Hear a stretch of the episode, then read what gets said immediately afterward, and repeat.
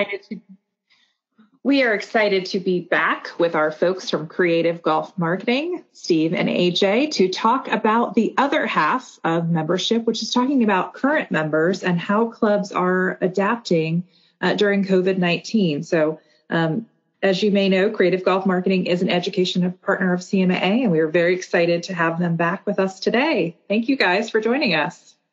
Thanks, Melissa.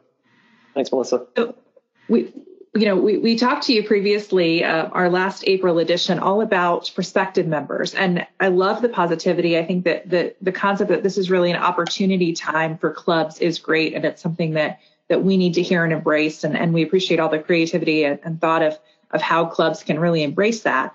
Um, but we also know that our clubs are dealing with those difficult issues right now of how to handle current members and, and really what is a very unique time and I know we covered this previously, but obviously the depth of experience that the two of you have in this industry and obviously seeing things that have happened previously, the recession, 9-11, all of that, you know, I, I think the question that we've gotten asked a lot and, and, and actually even gotten phone calls from people who are members of private clubs um, and, and certainly see some media reports in the last couple weeks, you know, should clubs be halting their dues right now for members?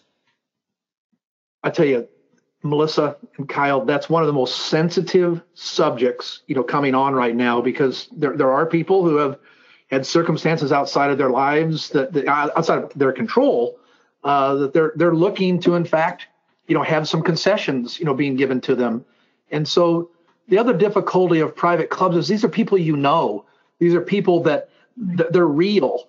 Now, AJ and I, as consultants, we commonly are, are giving advice in a vacuum so, you know, we're not as apt to be talking about the, the Lowe family or the Jennings family. We're talking about the consumer, you know, what the club, you know, should do. And again, private clubs are a luxury item. Uh, not everybody can afford to have them. And there's going to be, AJ's probably going to wince on this one. There's going to be some people who hear what I'm getting ready to say and don't like what I say, don't like what they hear. You're going to have some addition by subtraction. You're going to have some people who resign from the club because they can no longer justify the dues and they're going to kind of blame the club. Well you know I, am not getting the value and, and et cetera. And if you would have if, if you would have mitigated my dues if you would have given me a break if you would have lowered my dues i would have stayed. No actually they're probably someone who potentially this is not the right club for them right now not the right time for them uh, and probably needs to leave the private club industry but be replaced by people who are going to be there another 10, 20, 50 you know, years you know, down the road. So th- this is a difficult situation because there's personalities involved. Now, obviously, you get into leave of absence requests, you know, thing of that nature. Uh, and there are many clubs with some very good leave of absence, you know, policies, et cetera. Uh, but you want to tread lightly. AJ, you want to kind of take it, you know, on from there? Yeah. Uh, well, first of all, thanks for having us back. Uh, we really enjoyed the the first podcast. Um, my kids are wondering what I'm what I'm doing on a podcast. I told them, look, I'm a big deal. they didn't believe me though. Uh, so so this this question AJ, is AJ, you are no Simon Sinek. You are not. I'm painfully aware of that. Uh, so so I mean, as we all know, this is a this is a slippery slope, and and it's a difficult question. But the the the thing you've got to remember is the second you start to make dues concessions to one person, you've got to be prepared to make them to everybody. And so obviously the answer here has got to be just a firm no. And we've seen some clubs do, uh, again, much like the last podcast, this is all about communication. Uh, we need the dues to maintain that golf course that you're so eager to get back to. We need the dues to take care of our employees and keep them on staff so that when you come back, you've got the things that you're expecting to have so that you know, the the the shoe shine guy that's been there for 20 years is is still there. The waitress that knows your favorite drink is still there. And and we've seen some clubs do some very very uh, generous things with their employees to to kind of divert some dues uh, money to employee funds to help make sure that their employees are taken taken care of. And when you do things like that, it really kind of takes the wind out of their sails when somebody comes in and says, you know, well, I'm having a hard time. Yeah, well, you know who else is having a hard time? Our employees. Uh, and so if you can kind of uh, spin the message a little bit uh, to who you're, what you're using the dues for, who you're taking care of, I think it can have a, a positive impact and and take out their sails.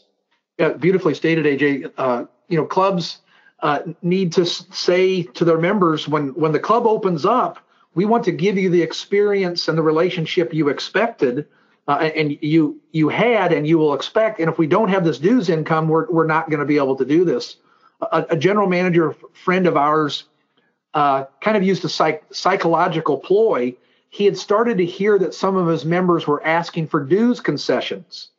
So instead of speaking to that, he sent out to the membership a communication talking about the importance of an, an employee emergency fund to help the employees.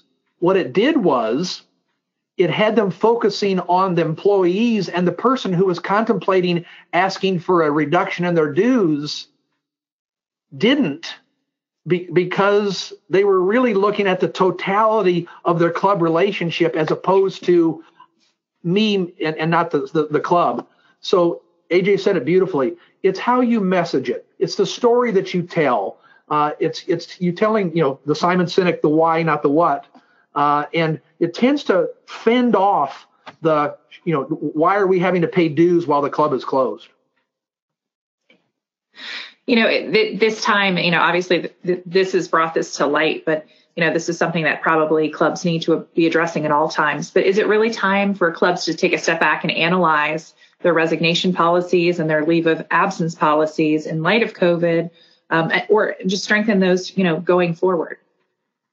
Yeah, uh, great question, Melissa. Uh, well, I guess you know, first uh, leave of absence policies. I mean, we all kind of know that that's just the long, slow breakup. That uh, you don't actually want to tell somebody that you want to leave.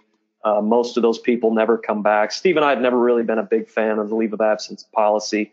When it comes to resignation policies, uh, we definitely think that this is something that many clubs need to analyze. We see a lot of clubs where, you know, if you time the board meeting right, you can be out of the club in seven to 10 days uh, based upon the bylaws. Many of them, it's, you know, at the end of the month in which the resignation is uh, presented to the board. Uh, we like a, a, longer policy. 90 days uh, is, has has seemed to work very well for our clients and especially in a time like this, you know, I, I think that we've actually talked to some clients that have said, you know, we've got this 90 day resignation policy that you recommended, and it's enabled people to kind of keep their powder dry and not not have this knee jerk reaction that, oh my goodness, we've got a global pandemic. I need to get out of the club. Uh, you know, they because they can get out so quickly, they're eager to get out quickly. But if if if if uh, no matter what, I'm going to be here paying dues for 90 more days. Not only, uh, so let's say I did turn in my resignation to, to leave in 90 days. And then, you know, 45, 60 days from now, this has not turned out to be what I thought it was going to be. I'm also desperate to get back to the golf course because I've been at home by myself, isolated. Uh, and so we've actually heard from clients where they believe that having a longer resignation policy has led to less resignations because people are are are not they, they don't have this knee jerk reaction. Well, this and this goes back to I'm sorry, Melissa, I didn't mean to interrupt you. I apologize. Uh, this this goes back to our first podcast, uh, you know, Kyle about bylaws, mm-hmm. and so bylaws used to have you know 325 member threshold, well, they, because they were full. Well, bylaws also, as AJ has pointed out, commonly state, and I'm just going to repeat what he said you give your letter of resignation two days before the, the end of the month board meeting, and it is now the first of the next month, you're out. So the, the bylaws allow for a knee jerk reaction to let a person leave the club uh, because clubs were all full and they haven't put in the mindset of the finance committee being prepared to replace the Lowes who have given 90 days notice the membership committee, excuse me, to prepare for the loss of the money of the of the dues, the membership committee preparing to replace the Jennings, who have in fact given their 90 days notice. And then AJ didn't touch on this, but he kind of put on himself. The club to do a good job of convincing the family to not leave. And during those 90 days to show them the quality of the relationship and give them the time to reconsider, you know, their decision. And AJ pointed it out very well. Many people choose that during that time to rescind that resignation because they've given some cool down time. Well, I, I, think you know with the chaos that we're currently experiencing, I, I think that 90 days would just be so helpful because I think you know where we are today, where we are were 90 days ago, we're we're just in completely different places. Um, you know, I think that just gives us more time, gives anyone more time to make a better decision, and really insulate the club. So, speaking of dues, um, one of the topics that's come up is this concept of annual dues. And is that helping or hurting clubs? Are they benefiting from those, or is that something they should reconsider at this point? Well, we're back again to bylaws. Uh, and, and primarily north northeast clubs have annual dues. Uh, and in, in our judgment, it's really, really harming the clubs. Uh, AJ, uh, obviously, don't say the club's name, but you, you've got a, you've got a story to tell uh, of a client right now in the Northeast. Yeah. Uh, so one of the things that you know we we don't like about annual dues is generally when people are asking that question, "Hey, do you want to be a member for the next year?" Is it a, is it a time that doesn't make a lot of sense? Mm-hmm. And if you had asked me six months ago about the time period when this particular client asks that question in April, uh, I would have said, well, that's much better to ask it in April because it, in December, when most clubs ask it, you know, the golf club is, or the, the golf course is under a foot of snow. And I would have said, well, April's much, much better uh, compromise position because the golf, you know, we're looking forward to the season. Well, it just so happens we've got a client that right now is just, uh, they're getting murdered by resignations because it's in April. And so everybody is sitting there going, I don't know what's going to happen. I've got to make up my, my mind right now whether I'm going to be a member for the entire next year. And I have no idea what's going to happen. Um, and just by, you know, uh, sheer uh, poor timing, uh, it's really affecting this particular club uh, because of when they're asking. And, and had they been on a monthly structure where one month was no different than the next month, you wouldn't be asking this emotional question. AJ knows the story I'm getting ready to tell. It's my favorite story. Uh, on on May 14th, I, I, will be married for 43 years. Ooh. Got married. I got married in 1977. I don't go to my wife every May 14th and say, "Hi, honey, want to go another year?" Because she's going to say, "You mean I can get out of this?" And yeah. And I try. Everybody knows my personality. If I had asked that question every single year, I would not have made it 43 years. so clubs are making the same mistake. Why, why would you go to your members at some specific date every single year and ask them if they would like to continue the relationship? So it now, Kyle, Melissa, back to bylaws. Yeah. If clubs are full, and a person has a wait list, then the bylaws dictate we want the money right now. We want to know exactly how many members we have. And it was a perfect world time. Well, we're, the clubs are no longer in the perfect world environment. And we feel that private clubs should go to just a, a more monthly, just simple 12 months. If it's $500 a month versus $6,000 a year or $1,000 a month versus 12,000, and it just sounds less $1,000 a month sounds a lot less than $12,000, even though mathematically we know they're the same. I think so you made a great point. You we think it's not a great deal of harm. Excuse me, Kyle. I'm sorry. No, it's okay. I just think uh, I think you made a great point in that making that decision on an annual basis is very emotional because there's so much unknown within a year. Whereas like a month to month decision feels a little bit more manageable. It's just like, you know, paying any of your other bills. You have to do it on a monthly basis. You could sit down and evaluate your budget and look at it and go, is this what I need to do right now? Yes, and then move forward. Whereas like you said, it's a it's a commitment when you're making that decision for a whole year. Mm-hmm.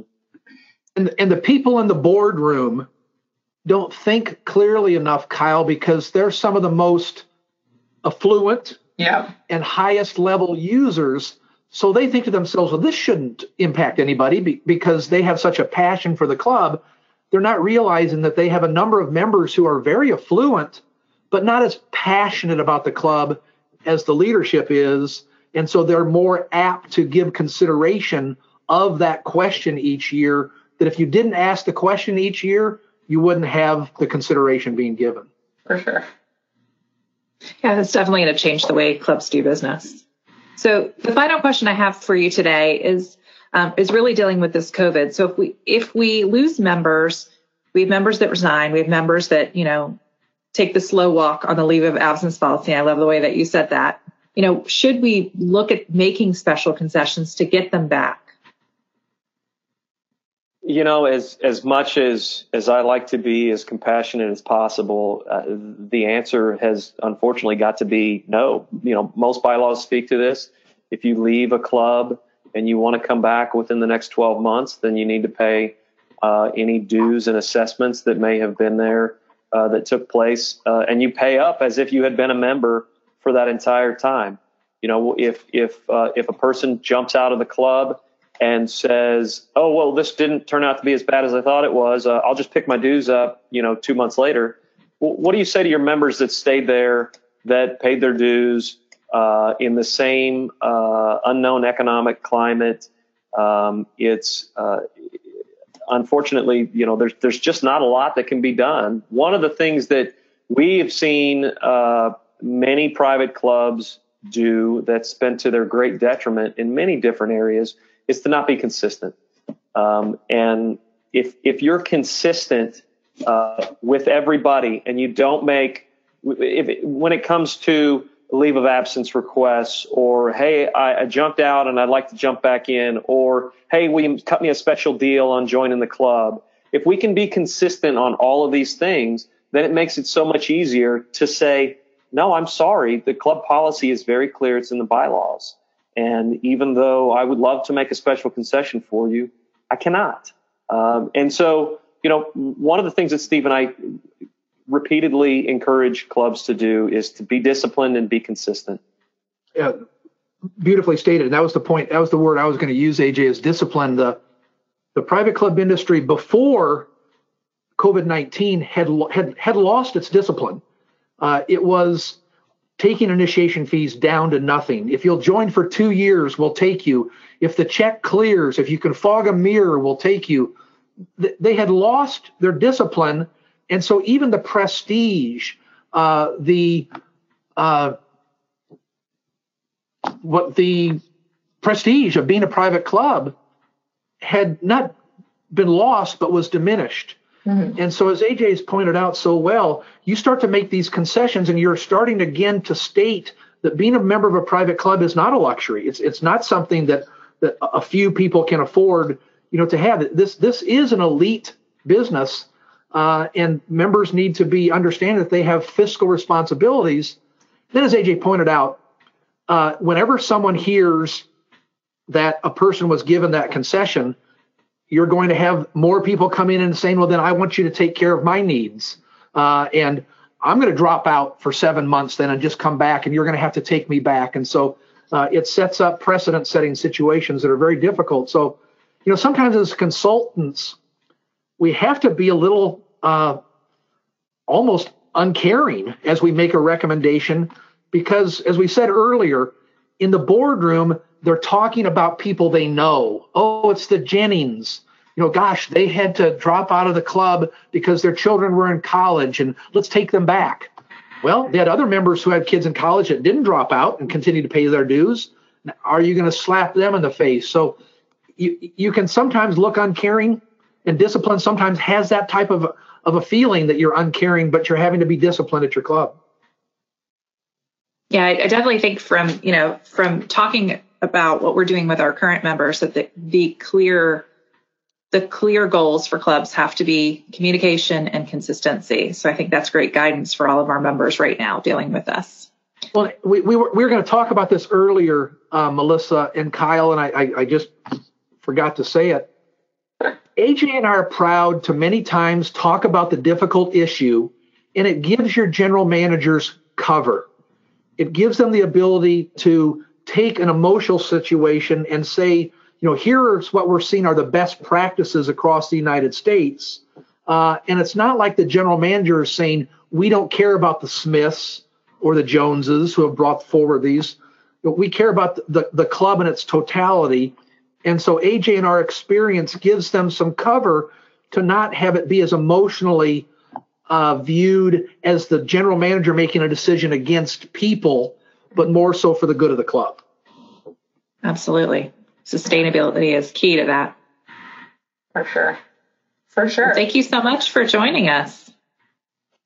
Thanks for having us back, ladies. We've really enjoyed our, our time uh, on the thank, podcast. Thank you so much. It was an absolute pleasure. Well, it's our pleasure to have you, and uh, we know where to find you if uh, we, we need more content uh, for sure. But uh, you know, thank you again for all that you're doing for CMA's members um, between this and, and the webinars. Um, we know that we can always you know reach out to you all um, when we need something, but our members can do the same. So um, our gratitude goes to you, and best wishes, and stay safe and healthy as we go into this next phase. Thank you very much.